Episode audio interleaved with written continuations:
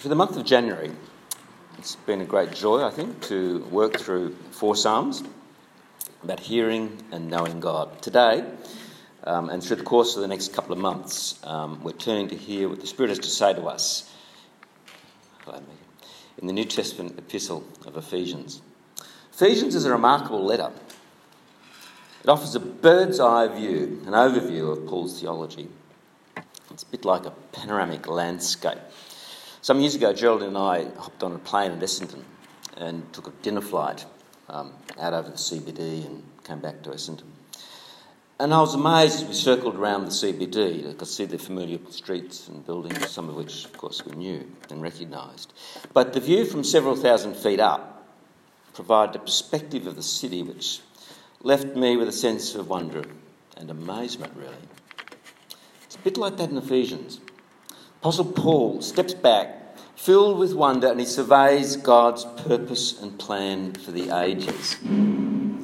Paul writes that from before the creation of the world, God purposed that world history would reach a time of fulfillment. He says he will bring all things in heaven and earth together in Christ. From before the beginning of time, God planned to recover all that is presently divided, disjointed, broken, and fragmented in pieces. Bring it all together in the unity of Christ. What a marvellous vision. What's even more remarkable, and I think Paul's almost stunned by this, that which moves him to wondrous praise and prayer is the place that God reserved for him. He's the apostle to the Gentiles. Paul, formerly known as Saul, the devout Pharisee who persecuted and imprisoned the followers of Jesus, has now, in accordance with God's master plan, become the ambassador to the Gentiles. In fact, as Paul writes this, he describes himself as an ambassador in chains, 620 if you want to go to the reference. Most likely, Paul's writing from Rome, where he's detained awaiting trial before Caesar. He's going to die, in fact, most likely. Chains or no chains, Paul is filled with wonder and gratitude for all that God has planned and is doing in Christ. Chapter 1, verses 3 to 14. Paul opens the whole epistle with a, it's like a, like a paean of praise, a prayer of praise to the Lord. It's one single sentence in the Greek, that whole chapter, that whole passage, which Ros just read for us. Beautiful, lyrical, almost poetic Greek. It's like Paul reflecting on God's plan. He's just overawed by the magnificence of God's grace.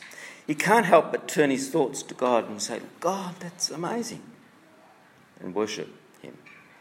Verse 3 says, Praise be to the Lord, the God and Father of our Lord Jesus Christ who has blessed us in the heavenly realms with every spiritual blessing in Christ. Paul is relishing just the lavish generosity displayed by the Father in Christ. The only proper responses he has as we begin to understand the riches of God's grace is to offer our lives back in worship to God. But I'm getting a bit ahead of myself here. Verse 4 says, for he chose us in him before the creation of the world to be holy and blameless in his sight. Some of you may have read the book The Chosen. It's, it's a little book, and it was written in the late 60s by um, a fellow by the name of Chaim Potok. It was on the re- English reading list when I was in high school. It's a long time ago. Potok tells the story of two Jewish boys who become friends growing up in Brooklyn, New York. The boys' identities during their adolescence are formed by their Jewish Orthodox heritage, the expectations of their respective fathers, their respective members in the Jewish community in New York, and the tension created by this conservative Jewish community's contact with secular America.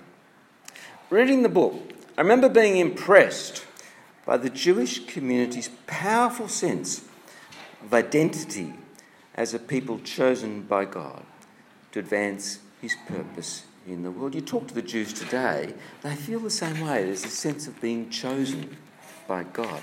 Paul says he chose us in him before the creation of the world. In the Jewish mind, Paul's words evoke the stories of Abraham, Isaac, and Jacob.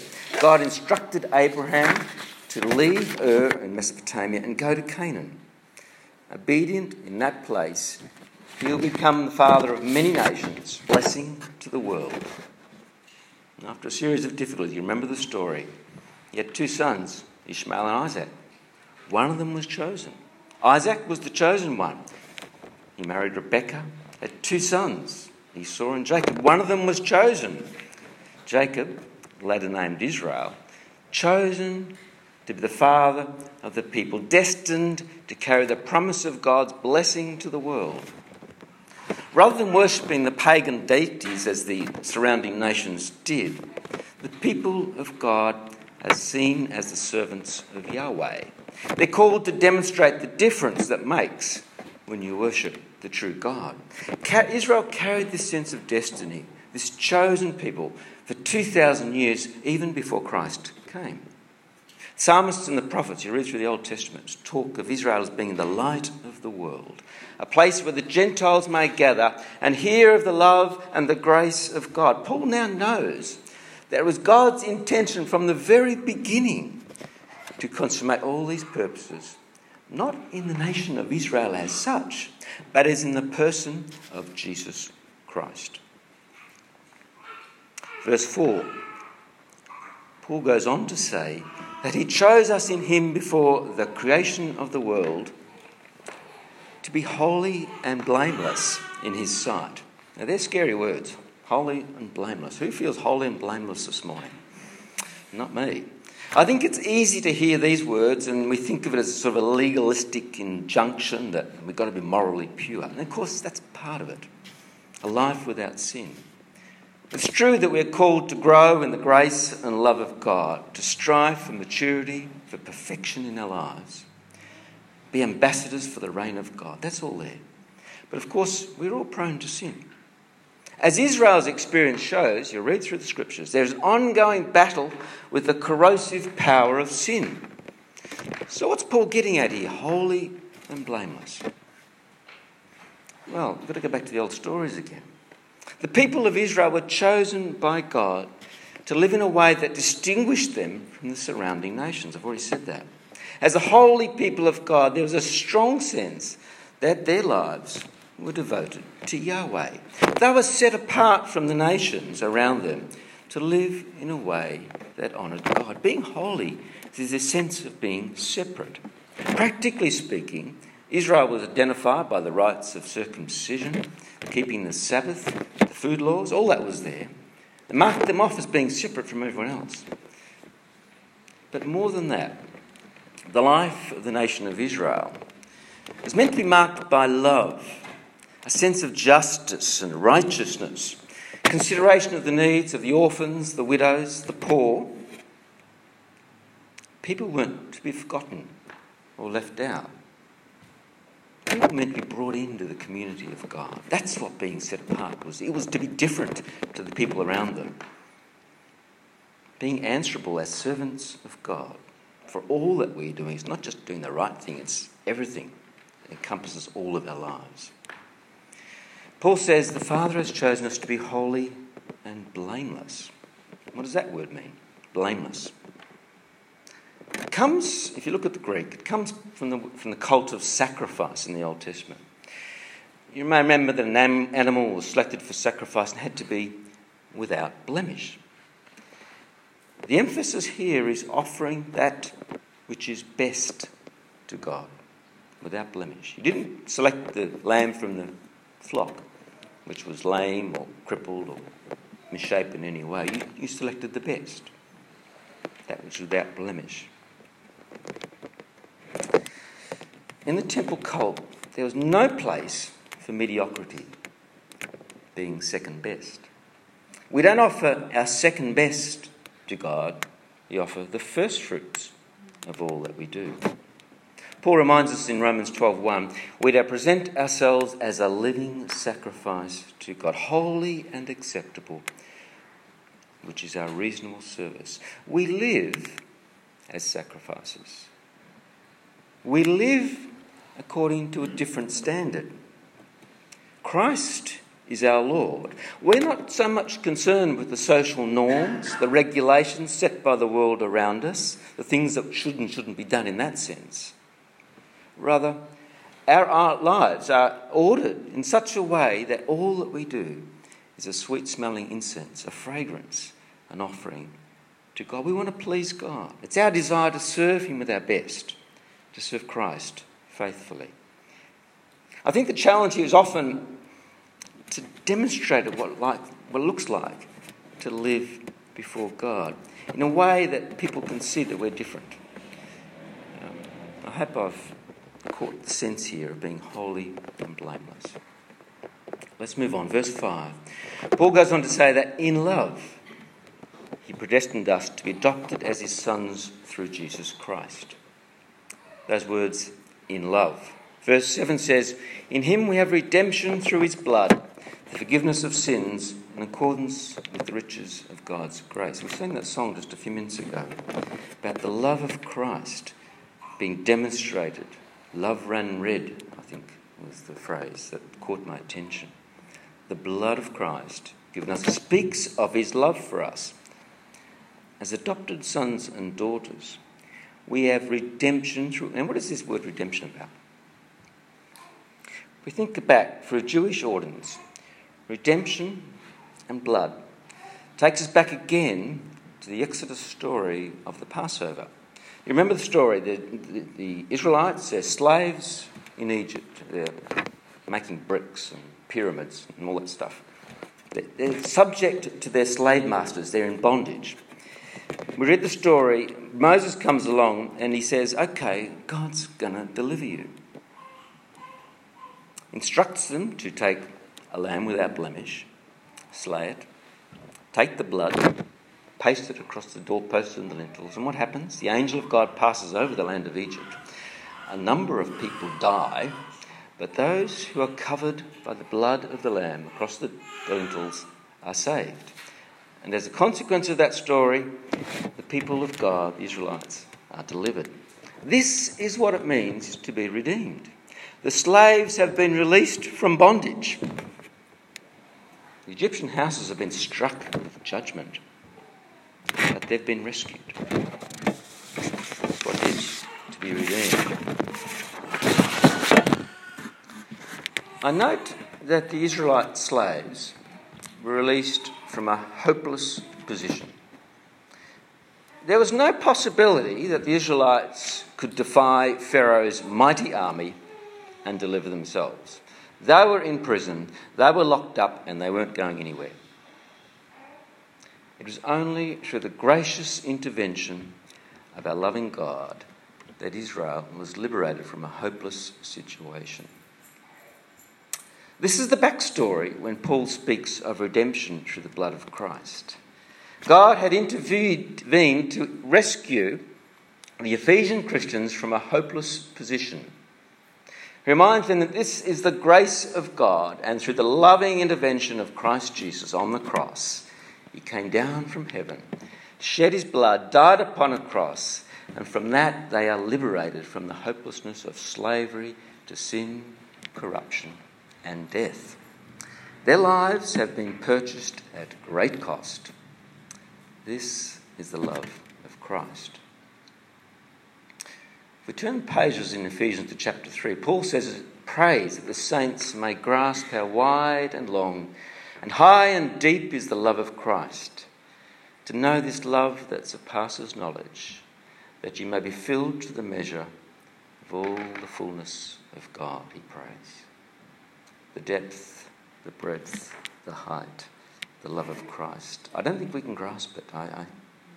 Jesus himself said, As the Father has loved me, so I have loved you. Abide in my love. He goes on to say, No one has greater love than this to lay down one's life for one's friends. Sometimes we think of the cross as this awful spectacle. Well, yeah. But it's the love of God shed abroad for each one of us. Revelation 4 5, I often turn to that scripture there. Heaven is opened, and we have a glimpse there of the living creatures worshipping around the throne of God.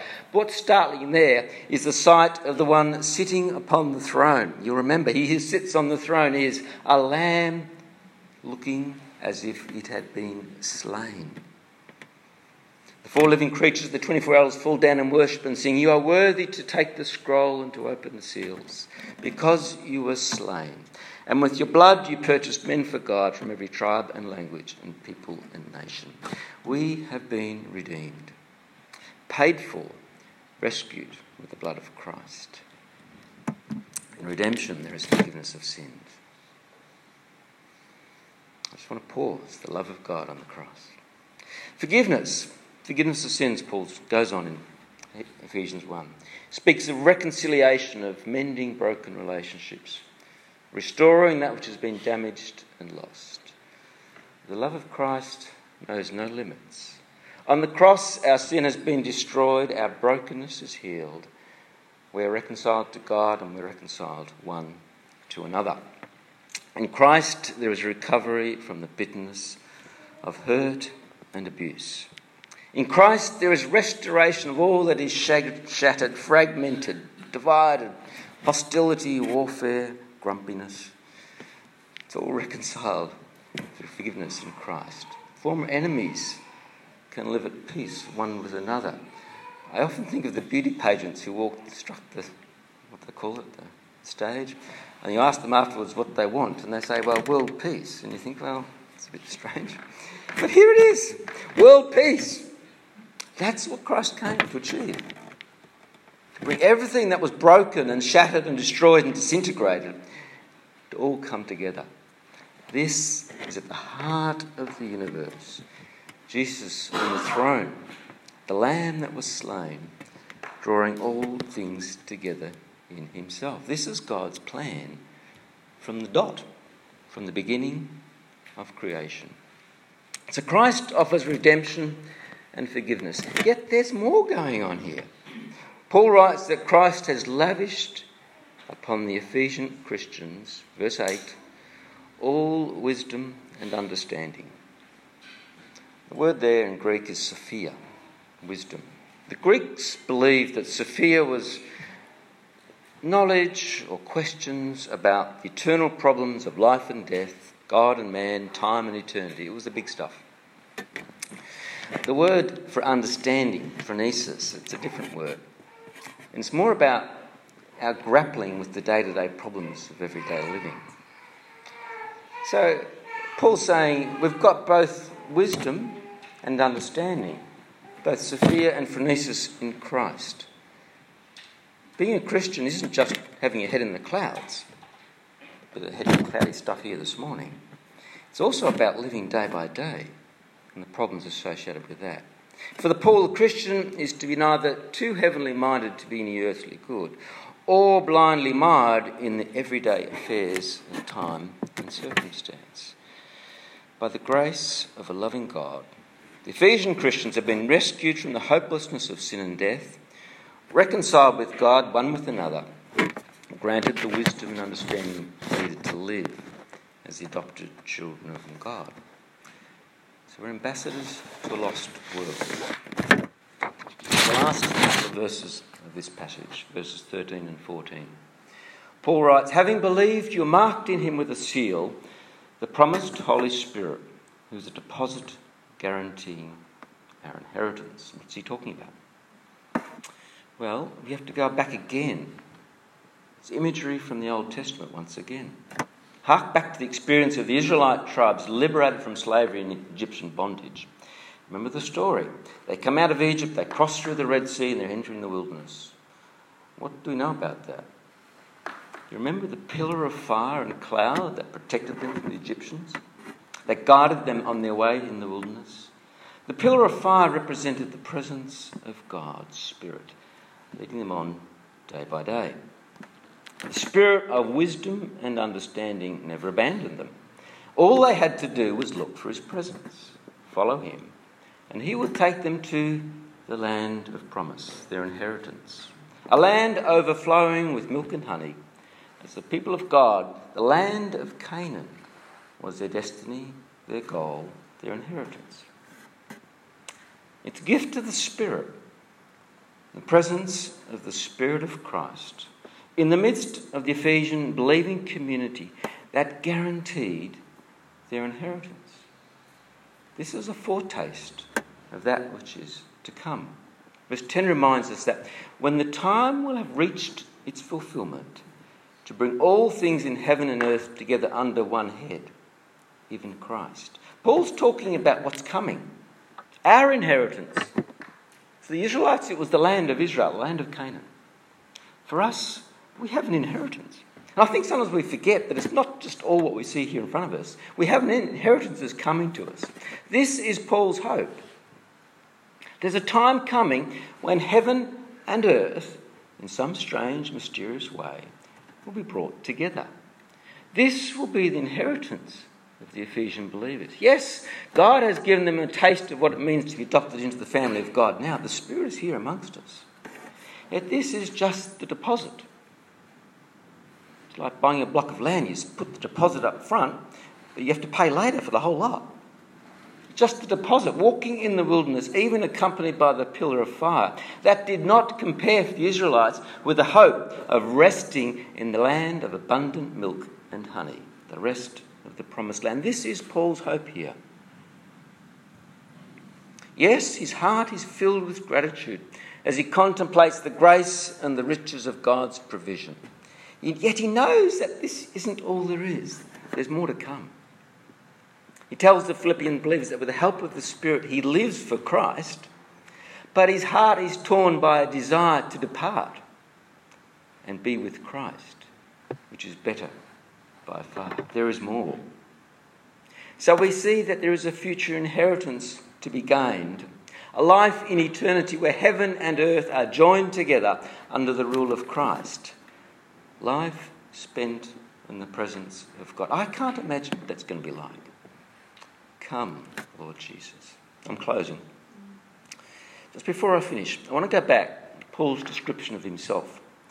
He describes himself in Ephesians 6 as an ambassador in chains.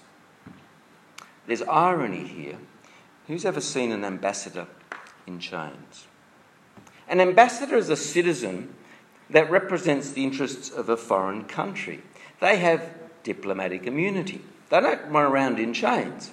By and large, they are able to come and go pretty much as they please.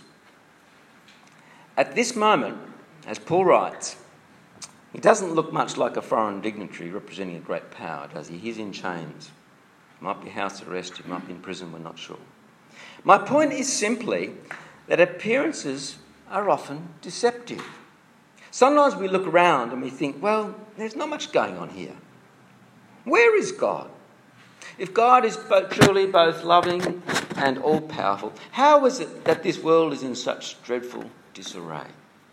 Why am I caught in this dismal situation which I'm in at the moment?